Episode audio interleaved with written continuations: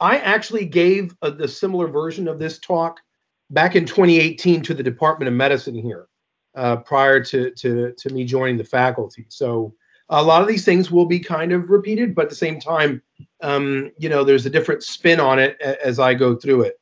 Um, so I have no disclosures. So I, again, you know, whenever I do a talk, usually it's been a uh, for for this, um, uh, you know, for the division, it's been more of case based, but this uh, is a little more science, and so I deemed it necessary to kind of have objectives. So what I want to convey today is, uh, you know, you guys to understand, uh, have a basic understanding of the microbiology and epidemiology of NTMs, more specifically abscesses. Okay, and this is, and we practice in Florida, so it's important that we understand what's going on here, um, and we also have to understand the types of of of you know the pathophysiologic conditions that they cause. So um, also, I want to kind of you know admin, you know kind of discuss a little bit of some of the current understanding of both the immunological um, pathophysiology of these infections, uh, especially M. abscessus, some of the you know pharmacotherapeutic options, um, and what's kind of going in the pipeline. Um, and then you know from my perspective, and the most important thing is is the research. You know, I think it's important that we understand that it's not just you know just the, the clinical presentations of these patients, but as the fellows understand, you know, it also has to do with what we what questions can we answer from seeing these patients and how can we improve their outcomes in the future, whether that be from pharmacotherapeutics, whether that be from epidemiology and understanding more about you know where this thing is located, um, but then finally, uh, uh, you know, also the the immune system and what's happening uh, and how we're how our bodies are trying to combat it. So I, I'm starting this off with a quote. So Kevin Fennelly is is is a you know former colleague of mine at the University of Florida and he's up at the NIH right now. He's clinical faculty. He works for in, in Ken Olivier's group at um, in the pulmonary section at the NIH. And so Kevin's been studying NTMs now for probably about a quarter century. And so, you know, one day he and I are having coffee uh, outside of the Emerging Pathogens Institute, and we're talking. And you know, I said, you know, I've been seeing a lot of abscesses here in Florida since I got here from California. You know, which was different from what we you know saw there you know, what's going on with that? He's and I said, you know, and what do you think? And he says, let me tell you something. Not and he and he quoted this. Not that I would want the choice, but if you asked me whether I would want XDR TB or Mycobacterium abscessus infection, I would pick the former.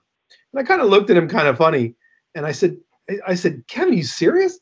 And he says, absolutely. And then he goes on, you know, about all these other patients that he's seeing at UF and all the problems that they're having and how many new cases he's seen and and we thought that was kind of interesting.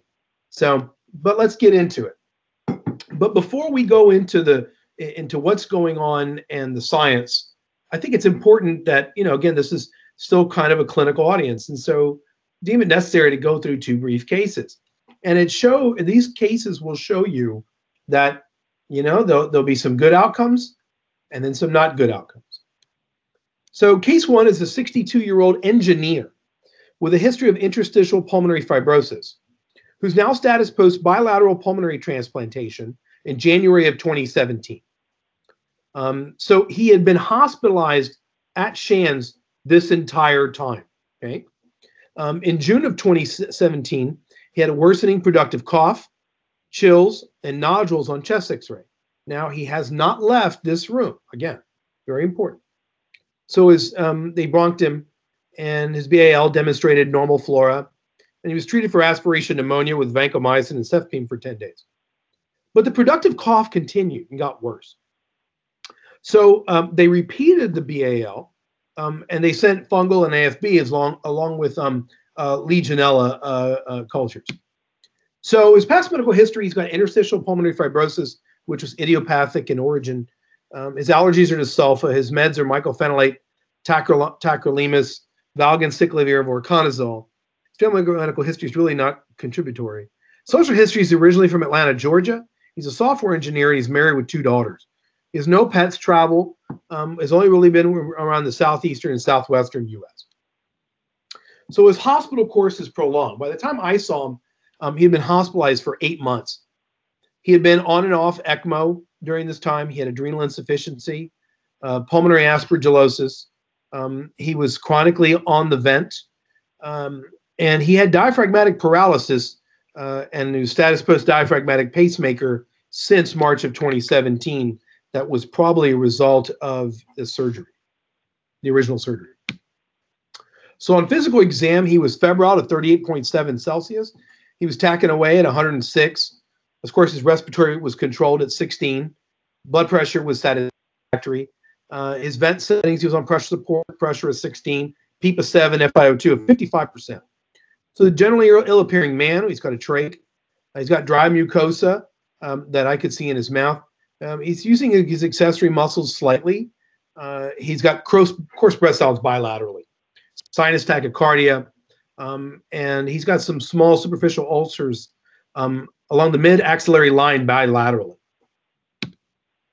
So the, the culture went out to the National Jewish Hospital Mycobacteriology Lab, and it grew Mycobacterium abscessus, subspecies abscessus.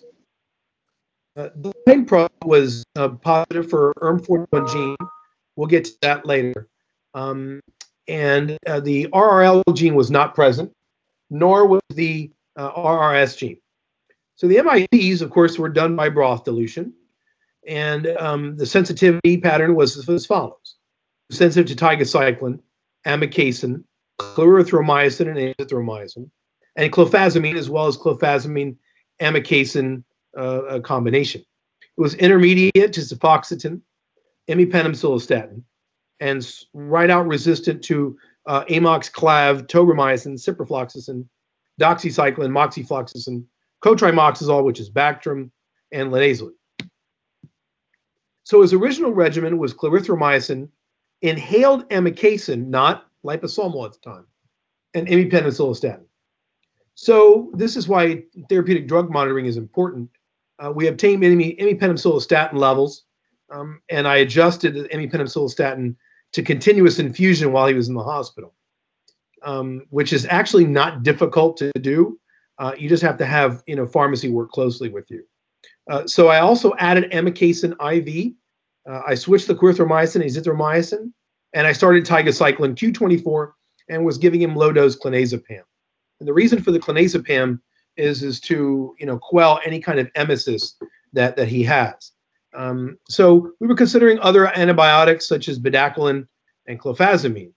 Um, unfortunately for him, uh, he actually um, you know succumbed to the disease um, and ended up having a cardiopulmonary arrest uh, and in the face of having pretty severe mycobacterial disease. And it was interesting to note that the lesions that were on that mid um, axillary line bilaterally uh, were from the, uh, the, original surgery, and the mycobacterial abscesses had disseminated there. So um, again, you know, it had gotten into the bloodstream, um, and and and they, nobody thought about this until later, uh, and and he died of disseminated Mycobacterium abscesses disease. Case two um, is a 54-year-old man um, with history of um, end-stage renal disease from polycystic kidney. He'd been on peritoneal dialysis for two years, for five years rather. Uh, he had two previous PD catheter infections, uh, one with E. coli and one with Proteus vulgaris.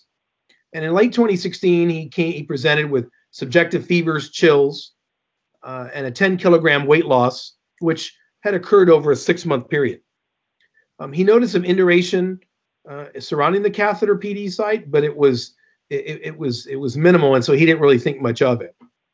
So in February of 20, 2017, uh, they did a biopsy of the of the PD catheter uh, stoma site, and they grew Mycobacterium abscessus, subspecies abscessus.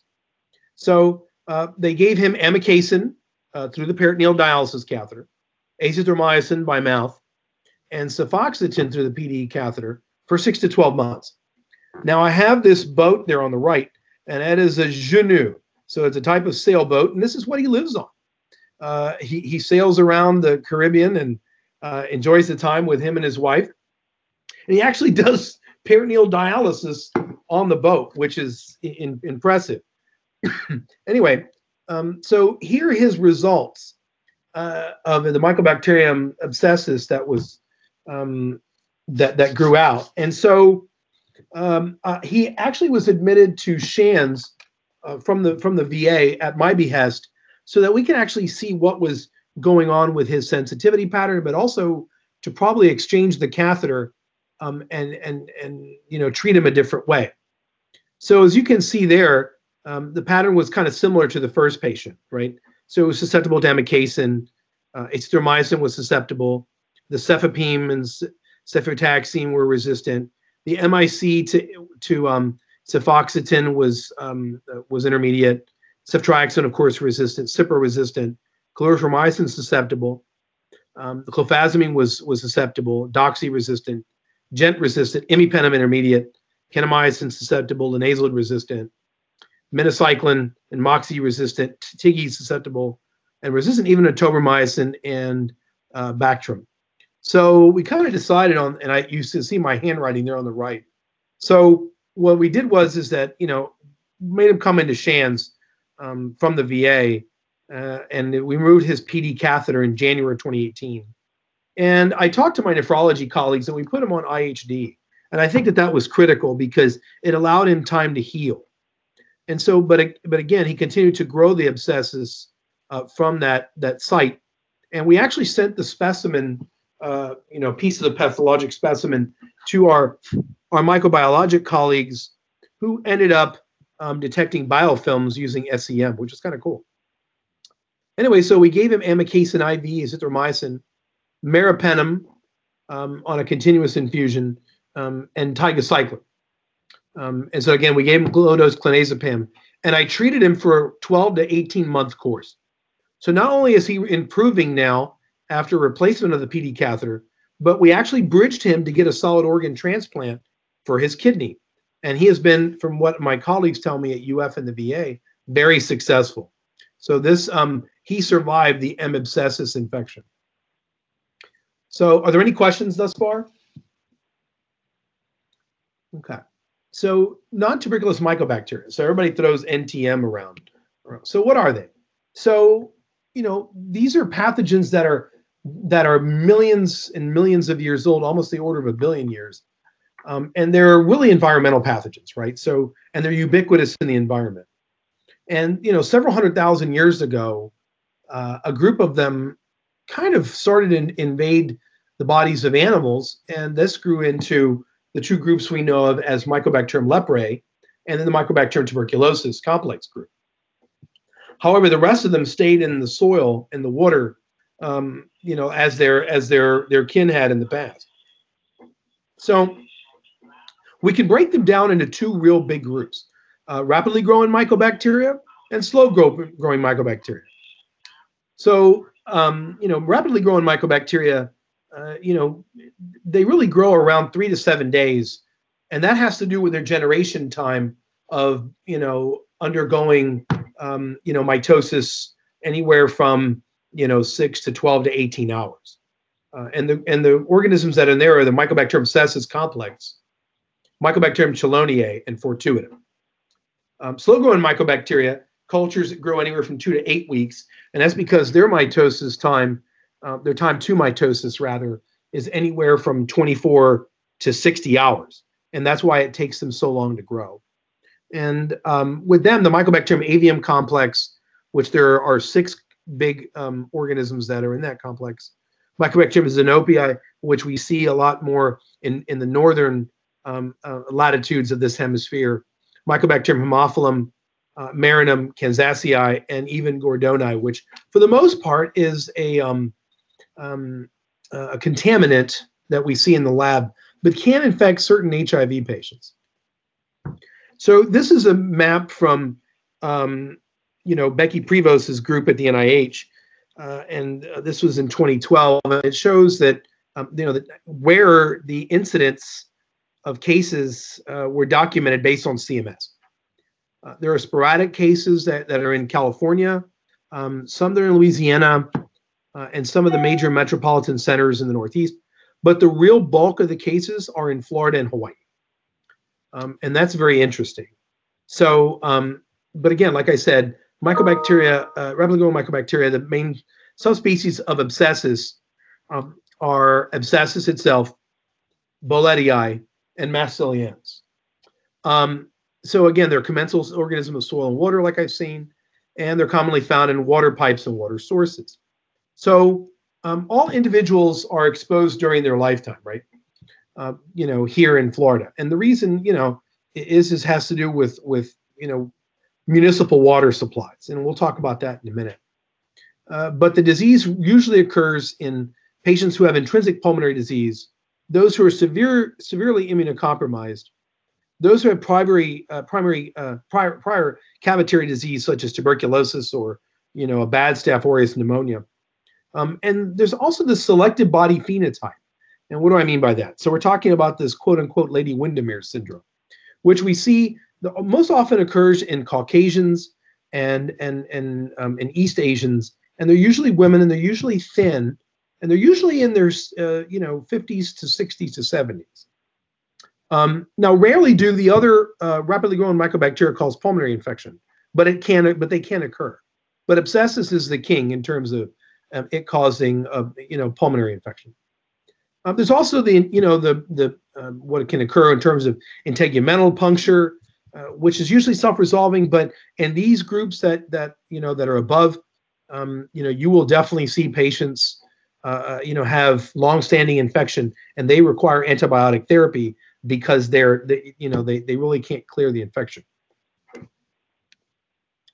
so you know let's go before we go into that um, you know we'll talk briefly about why this is happening so you know in the water supply here in florida you know a lot of municipalities in the state um, you know, where they get their water from it's usually chlorine gas that is added as the agent um, uh, to make the water potable right and so what does that do? So that decreases the other the other bacteria that mycobacteria usually have to compete with for resources. But they also uh, you know eliminate organisms which are predators of mycobacteria, right? Things like amoeba and dictyostelium and these things. And so what happens is, is that you know the mycobacteria survive and then they grow they bloom in the water supply. That's usually why we see it. Um, but they like to, if they're not making a biofilm, they like to infect, uh, you know, eukaryotic cells. That includes us. And so what happens is, is that once phagocytosis occurs, whether that be dendritic cell, macrophage lineage cells, and whatnot, um, they go into what's called a smooth phenotype. So, you know, this uh, prevents the phagolysosome from actually, uh, you know, maturing and, you know, the different mechanisms to pour acid into there to dissolve the organism um, and other proteolysis. Um, uh, and again, usually it's one bacteria that's in there. And as you can see on the scanning electron micrograph, this ETZ, this um, electron translucent zone, this shows that the organism is kind of, um, you know, taking control of the phagolysosome and is able to do what it wants in there. Um, and it kind of forms this almost like a capsule um, um, there uh, and again, this again prevents the phagolysosome from doing its its job. Whether that's you know related to cyclic AMP and other mechanisms, uh, you know, there's some hypotheses to that, but hasn't really been flushed out. Uh, but again, you know, once the micro once the macrophage has been overtaken, um, you know, uh, there's less apoptosis of those cells and direct destruction of them uh, by uh, by the lymphocytes including you know cytotoxic T cells, to do their job to, to kill these these infected cells, and thus they they become a factory for these organisms to reproduce. And so when they want to start to reproduce, and the coast is quote unquote clear, um, they undergo a rough phenotype. And so what happens is, is that they break the phagolysosome, they start to um, uh, create this phagocytic cup, which you can demonstrate here by these arrows from from um, Rue et al. in 2016. And you can see here that, um, you know, they start to uh, pop out, uh, bud off, or quote unquote, of the macrophage. Um, and then there's rapid, um, ab, uh, you know, active replication. And so then there's multiple daughter cells, um, and then they kind of uh, eventually lyse the macrophage. Um, or what they'll do is, is they'll actually cause the organ the, the macrophage to undergo apoptosis or pheroptosis um, and then uh, once in a while you'll actually see uh, the organisms coalescing together and that's called cording which is notorious in in mycobacterium tuberculosis complex but can be seen with some non-tuberculous mycobacteria, and this is the case. So the microbiology, we're going to continue with this. So again, they can persist in the environment um, inside of amoeba and their and their kin, um, both in trophozoites and in cysts. And so again, they can go from smooth to rough phenotype. And once it's in the rough phenotype, it's a pro-inflammatory kind of thing. Um, and there's this gene called SX4, which is similar to SX, SX, EX, uh, ESX1 in TB. And again, this causes the fatal, fatal lysosome to rupture. It's a type 7 secretion system. Um, and again, some gram positives have this as well as mycobacteria, uh, but this also causes increase in virulence. Um, and both MAC and abscesses can do this. Uh, and this again causes more um, more organism to be released from these cells and thus to seek out other uh, macrophages cells lineage macrophage lineage cells um, and thus um, you know causes uh, other end cells to become infected so as i kind of said here you know where, how do you get this so again it's waterborne for the most part um, and it's all in the municipal water system now you, you might you know uh, the fellows will discuss with me well, you know, Anthony, the patient also, you know, has well water. Well, well water turns out doesn't have a lot of mycobacteria in it.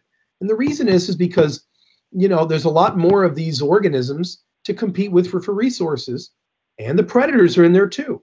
So it really, you know, these things really grow in in you know in that environment, but they don't grow as much as in the as in the municipal water.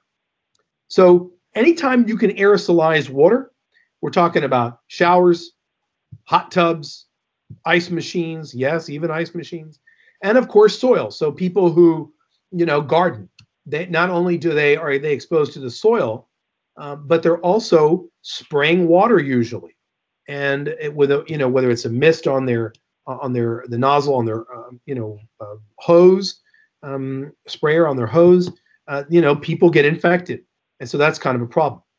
Now, because of the fact that they're really have lipid rich membranes? You know, is there do they form these liposomes and thus is there increased aerosolization? Uh, that's probably true um, because they can kind of hang out inside of a droplet of water in a liposome and and and then you know infect people that way and then it just gets in. It's easier. So what happens when it gets inside of you? Well this is this is tb here but more than likely it's kind of similar.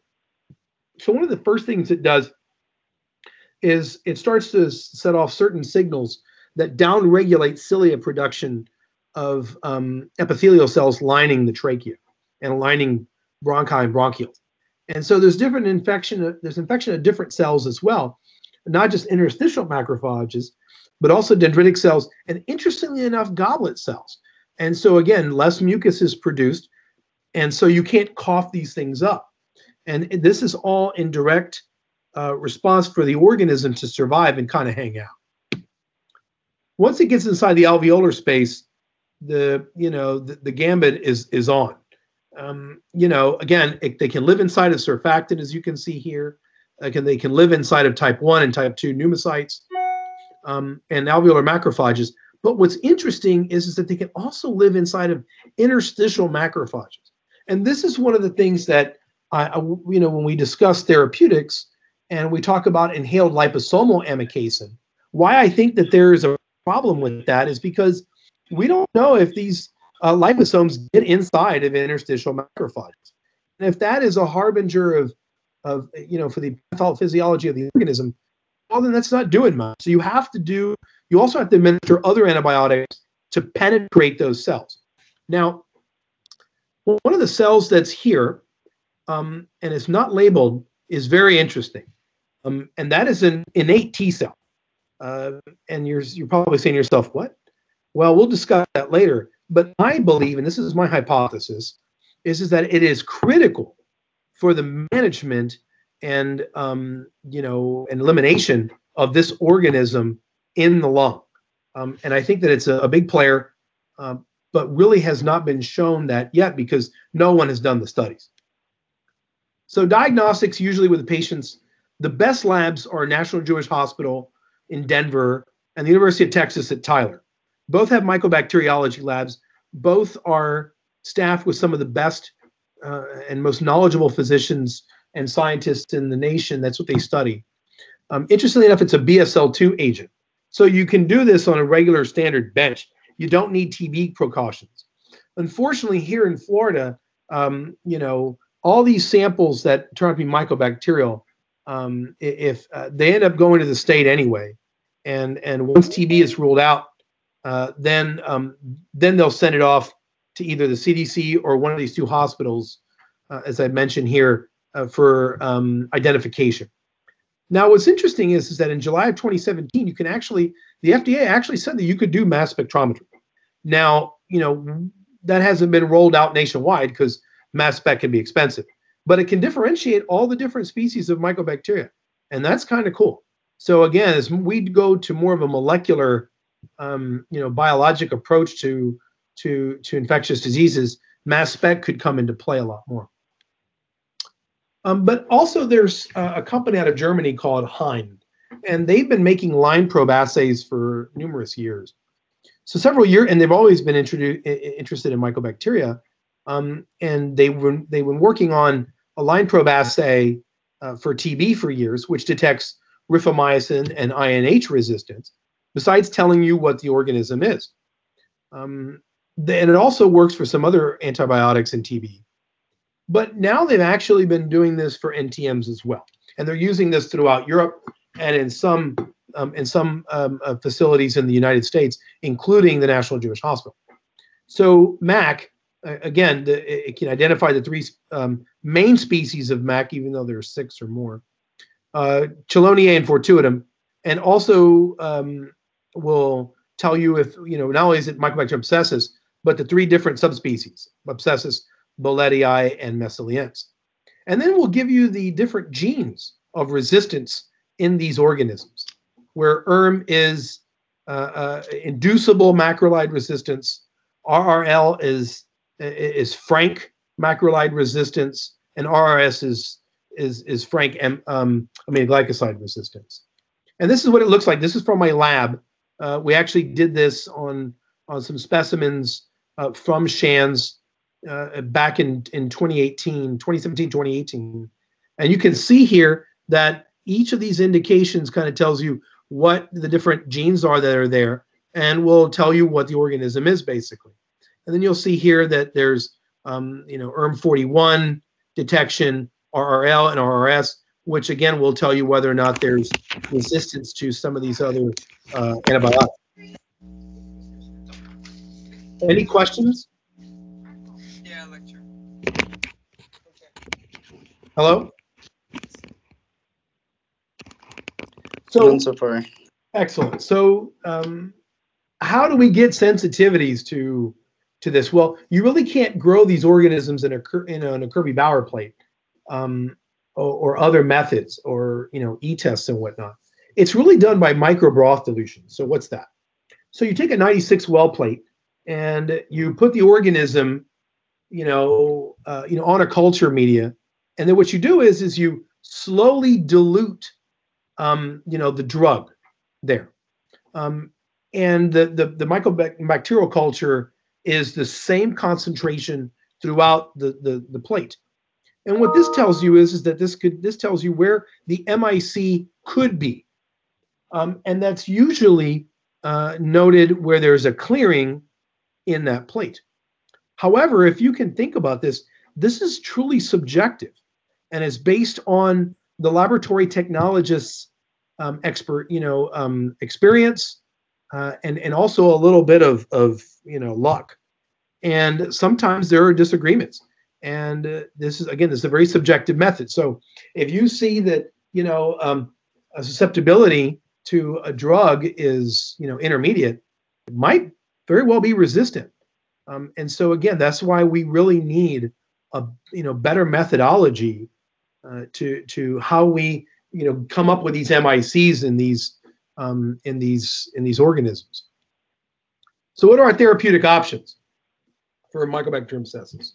So usually the bedrock therapy is a macrolide, um, you know, IV amikacin usually, and beta lactams. Um, or imicilastatin is used However, I can tell you that meropenem works just as well as imipenem and is can be given much more easily continuous infusion outpatient despite what some um, some of our suppliers say. And also, it's it's much more um, you know uh, stable from a biochemistry point of view. And there's also some some data to suggest out of um, Robert Bonomo's group from Case Western using dual beta lactams. And you know, some some studies have shown that imipenem and ceftazidime or meropenem plus ceftaroline have been used, uh, you know, for in combination with some of these some of these patients and have generated some success. And I can tell you that I've done this several times now. Um, you know, I still have some patients that I'm waiting on waiting on results to see because they have such long-term infections. But still, um, so there's a period of time where in MAC therapy you usually do two to four months, see how they do, and then move forward. Well, with this, there's an induction phase of about you know eight to 16 weeks. Uh, but I can tell you that you know I've had patients be on these antibiotics continuously for almost two years, depending on on the location of the infection. Um, now, Massiliense um, really has a, a, partially truncated ERM41 gene, so you can use macrolides. Um, inhaled amikacin is something that people have used, uh, including liposomal amikacin inhaled. But again, like I said, I don't know if that if that really penetrates the um, you know the interstitial macrophages, the pulmonary macrophages, and, and, thus that could be an issue. Uh, fluoroquinolones and sulfa straight up are either intermediate, but everyone I've ever seen has been really resistant. Clofazimine is a drug that, that we're using more and more in these groups. Uh, lincocides like linezolid are used. Um, tigecycline, which I use often, unless it's a bloodstream infection. Um, and even I've even seen, um, you know, some you know some individuals using bedaquiline as well, which is a new TB drug. Um, I've already talked about the duration, uh, but surgical intervention is really key. And excuse me, and in some circumstances, segmentectomy or lobectomy is really what you need. So what are the research implications? Well, before we go into that, any questions? So what are the research implications? So, um, you know, I kind of have a three-pronged approach right now for this. Epidemiologic studies here in, in Central Florida, um, pharmacotherapeutic studies, which I'm doing in conjunction with some you know some uh, faculty at UF Lake Nona in Orlando, and also some immunologic studies, which um, I'd like to get off the ground eventually. Um, and the immunologic um, studies kind of revolve around the following questions: Is there an innate T cell issue, um, an adaptive T cell immunity issue, and is there T cell exhaustion, which is you know we see a lot in cancer therapy, uh, some you know blocking off some markers, but um, it could be important in some of these chronic infections like Mycobacterium abscessus. So epidemiology. Um, so we talked about Becky Prevost' study, uh, but there was another study out of Miami in 2018 um, that showed that um, they had 108 patients. Most were pulmonary infections. Um, there was more of a female to male predominant, even though it was equal. There were, you know, most of the studies have shown that more women get this than men that are in um, uh, that don't have an intrinsic pulmonary problem.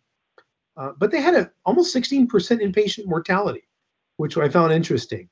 Uh, sensitivity broadly was to clarithromycin, amikacin, and tigecycline. Um, resistant, like I said, to sulfa and fluoroquinolones. They found that as well. Um, most of the patients who died had, you know, disseminated infection, a prosthetic device. They either had acute kidney injury, solid organ transplant. They were had immune suppression medications, or they had macrolide resistance, which is which is doom and uh, of course, this could go along with other things, but IV amikacin administration. So we have a study that was that was complete, and we're trying to publish the paper now um, with my good friend uh, Jamie Morano and um, some folks down at Tampa General um, who've been who've been really helpful with this. And so it was a joint effort um, through USF. Of course, when I was at UF, um, Tampa General, some people here at the VA, and we're going to do this at the VA as well um, and also the Department of Health. And so uh, we looked at all positive cultures, both pulmonary and tegumental um, uh, infections for all N- NTMs. Um, and interestingly enough, Mycobacterium abscessus was the number one um, in, infectious agent um, in this. Um, and we got susceptibilities, and we have some of that data. I'll wait for you to get the publication. Hopefully, it comes out eventually. but we looked at documenting some of the predisposing health factors, whether that be an immunocompromising condition, pulmonary disease, HIV. But we also interestingly did some geographic locations and did a GSF GIS map. And this kind of told us where, you know, where some of these infections could be. Did people live around certain water sources? That was part of our hypothesis. And this gave us a large catchment of, ca- of cases. So we're going to do this. So that should be coming out shortly. And um, um, we're going to do a similar study. One of the fellows, Dr. Uh, um, Zahina Cornelius, is going to help me do it at the VA. So let's briefly talk about therapeutics.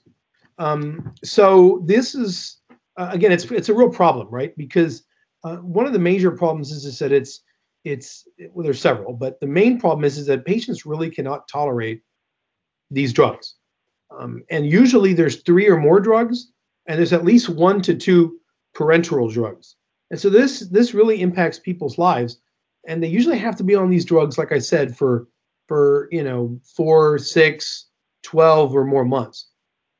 So I did a study with the people at UF Lake Nona, um, including George Drusano, who leads the group over there.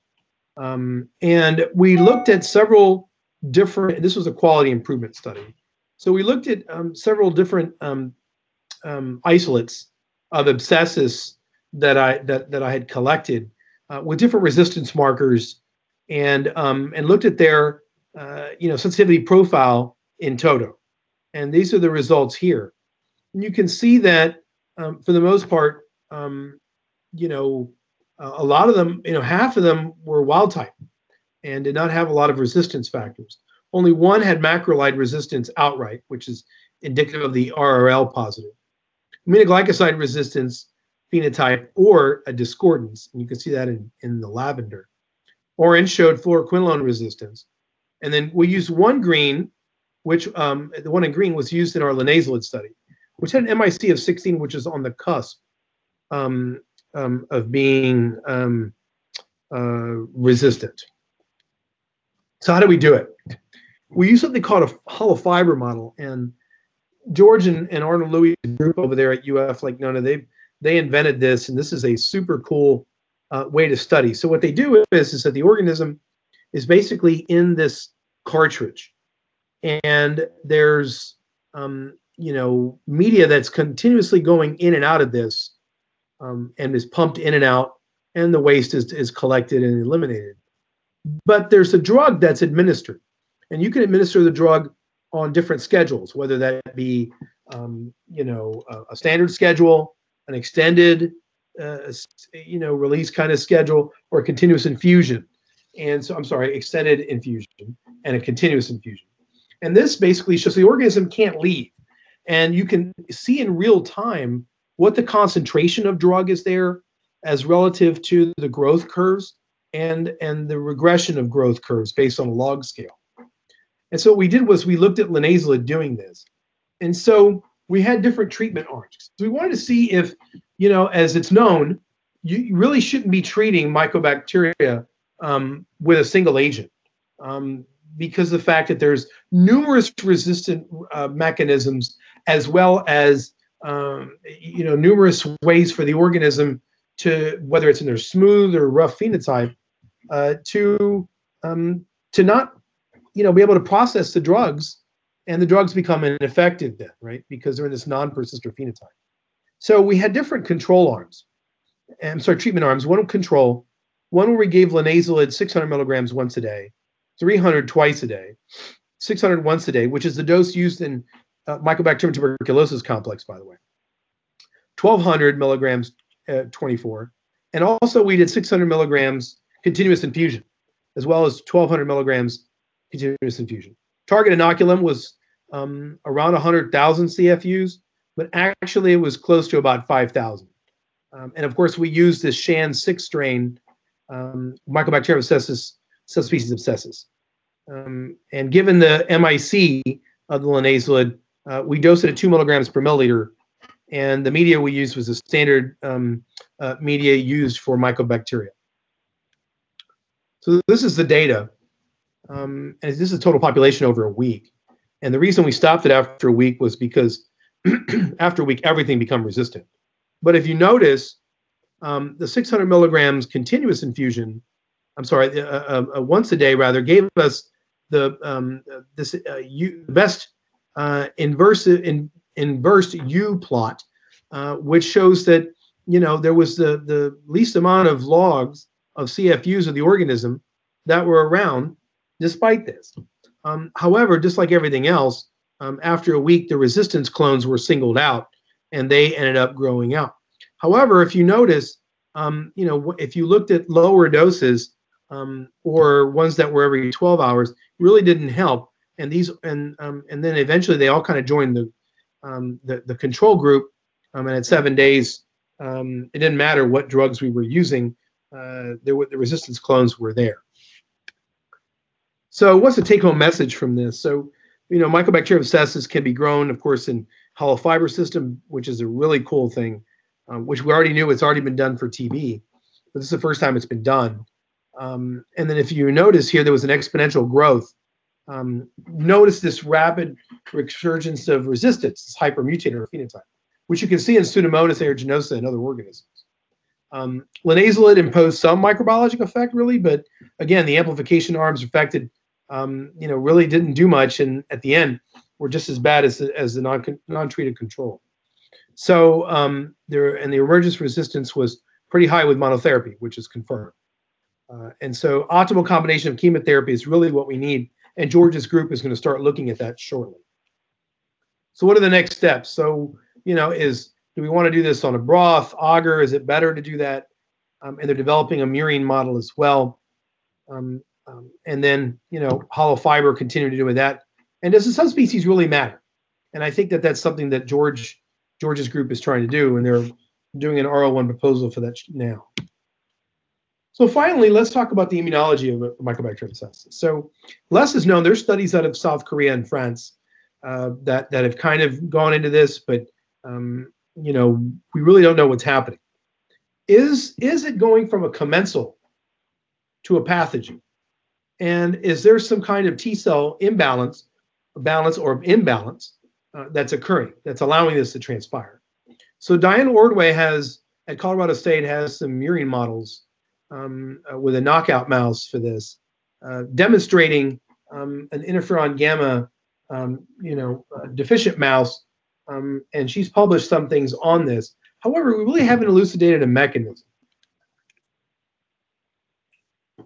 So if you remember, when we discussed um, the pathophysiology, I wanted you to notice that there were some T cells that were not uh, not really discussed um, there, but I think are really important in controlling the infection. So, as a review for the fellows, an innate immune system, you have macrophages, mast cells, natural killer cells, other types of granulocytes, and dendritic cells, right? Um, and the adaptive immune system is really composed of lymphocytes, um, in, uh, you know, including B cells, T cells, um, and T cells can be broken up into different uh, Th cells um, or uh, you know cytotoxic T cells. Um, but there's also some in the middle that do both, um, whether they be mate T cells, gamma delta T cells, or natural killer Ts. They could be important in controlling infections such as Mycobacterium abscessus. So we talk about a commensal to a pathogen. So what about the innate T cells? Well, you know, we know that in in you know in some infections, you know, these T cells affect commensals, which you have you know in normal flora, um, and they prime the local immunity.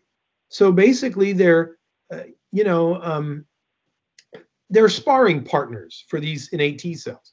And so the innate T cells don't have these organisms that are normally in the respiratory tract around um, if that local microbiota is depleted or changes, then the, the T, innate T cells aren't really primed.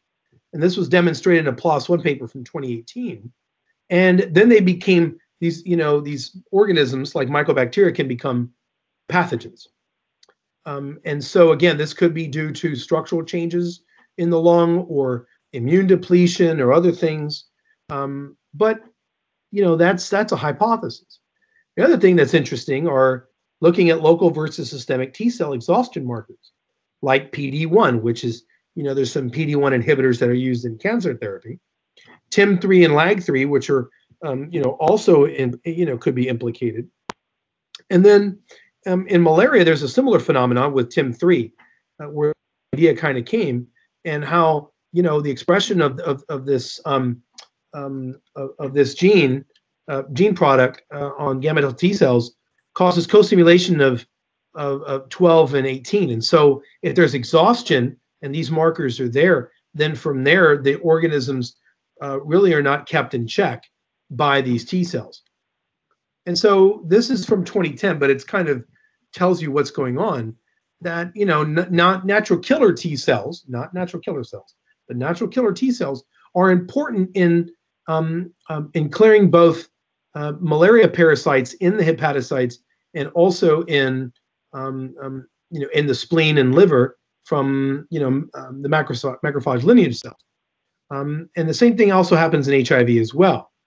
And so why couldn't this occur in other um, you know, and other infections. So in my study from 2017 that we did with one of my postdocs, Jason Lehman, who's who's now back in San Diego, we did this for malaria, and you can see that in patients who were asymptomatic versus symptomatic, um, that there are certain changes in certain cell types, whether that be um, you know uh, some regulatory T cells, which are indicative in the bottom right in F, um, and general um, CD4 T cells, and also and you know these natural killer like T cells as well. And so they can be primed, especially in gamma deltas, from doing different for doing different things, whether that be an innate boost early on in the infection, uh, an adaptive boost um, based on you know um, uh, dendritic cells and other types of, of um, antigen presenting cells, um, as well as some problems when there's damage to the epithelium, or, or you know in this case, um, and other types of of cytokines that are generated that activate these gamma delta T cells and other types of innate T cells.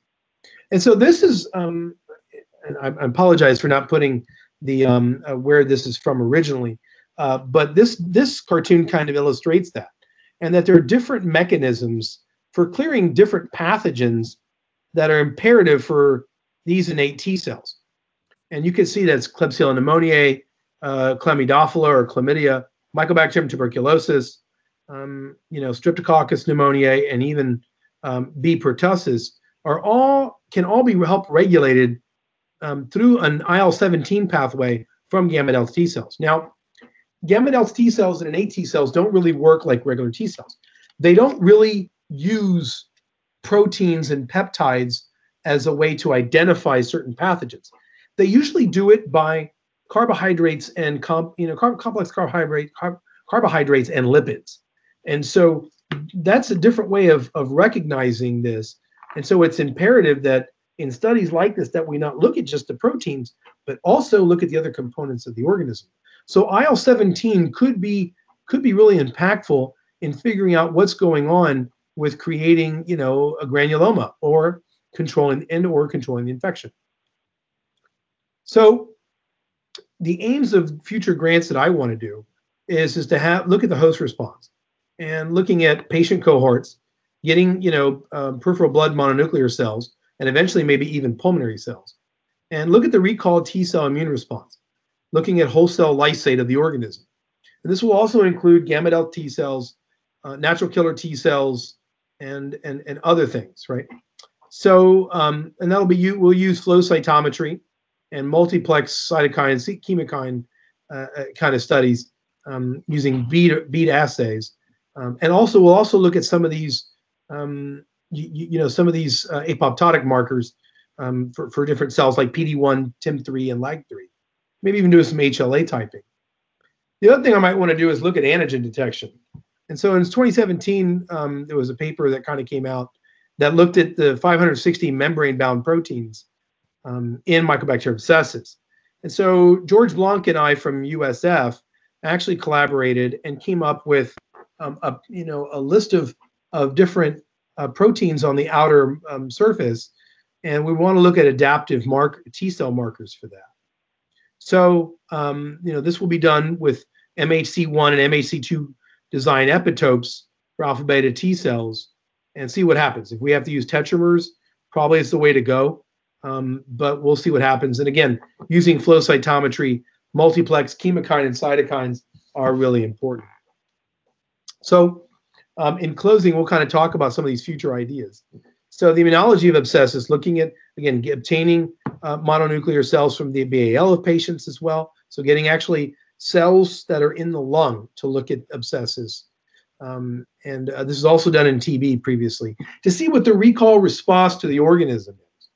Um, and then uh, depletion of certain subsets of the gamma delta T cells, looking at these populations and other innate T cells on the effect of polyfunctionality.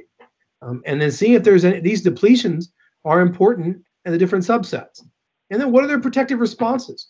How do we, you know, looking at, at the at the study methods that I kind of showed there, is there a way to kind of capitalize on that and see what's really going on? And then finally, looking at RNA-seq or mass spec uh, to some of these, you know, some of these binding partners, some of these peptide sequences in alpha beta T cells and what they recognize versus healthy and infected, you know, donors. Because again, why again, why is it not an infection in patients who don't have one of those conditions I mentioned earlier versus those who do? Um, and then again, finally looking at this could be done with RNA-seq, looking at the transcriptional machinery uh, to look at certain uh, regulation of precursors of, you know, interferon gamma, IL-17, maybe some of their precursors like IL-22, um, and infection of certain antigen-specific cells from these uh, mononuclear cells. So what are the take-home points from this? I talked a lot about a lot of research, um, you know, some some kind of updates with with with with guidelines, even though I don't like guidelines from the American Thoracic Society. Um, uh, but um, you know, abscessus is a rapidly growing mycobacteria with a high prevalence in Florida. We know that. We know that this is this is being documented slowly but surely, um, and even by our group here at USF. Uh, so again, pulmonary integumental cases, um, but again, you see rarely disseminated cases. But I can tell you that some patients that I've seen at Moffitt, and even a couple that I've diagnosed here at the VA and previously at UF, were done, looked at disseminated, and I got AFB blood culture. So if you have a patient who you're suspecting could have a, a mycobacterial infection, get an AFB blood culture. There's a possibility that it could turn positive. And we've captured some of these infections actually recently at, at Moffitt um, um, and, and, are really trying to treat through some of these and some of these complicated patients. So there's different resistance mechanisms, as I mentioned, multiple combinations. Um, you know, my advice and people like Kevin Fennelly and Kevin Winthrop at OHSU and and and Chuck Daly and those guys at National Jewish is not to really do monotherapy, um, e- even though it is done uh, because of the different resistance mechanisms that can occur. So I would just advise cautions with that. Um, but that PKPD studies are imperative. We need this so we can really lock down what are the really good therapeutics that we can use. Um, you know, I can tell you that there's even some some some hinting of using an oral carbapenem out there for this and other novel drugs that are being developed that you know I could be involved in in the next you know in the next uh, uh, grant cycle, and then of course the immunological conundrum. So description of immune responses. We need to know what they are. Even though there's some data out there, it really doesn't help us. And so, what are the innate T cell roles? I really do think that that and the T cell exhaustion is critical. You know, eventually a T cell T spots test like a, um, you know, like we have over TB or, um, or, or an IGRA would be nice. And I think that using an interferon gamma, but also IL 17 ratio could be important, as I think that IL 17, um, you know, uh, reduction of IL 17 production is is is a poor marker for how well you know for how patients will do moving forward. So I have a lot of acknowledgments, people at UF and that work with me or for me or have mentored me over the past. Um, people here, uh, as you can see, there Jamie and and you know Doug Holt and Beata and you know Jose and and of course um, you know John Tony and, and everybody else there. I don't know why I have Jose there twice. Uh, you know Kami and Sandy and of course Joe Lazama who brought me here, um, who I've known for many many many years.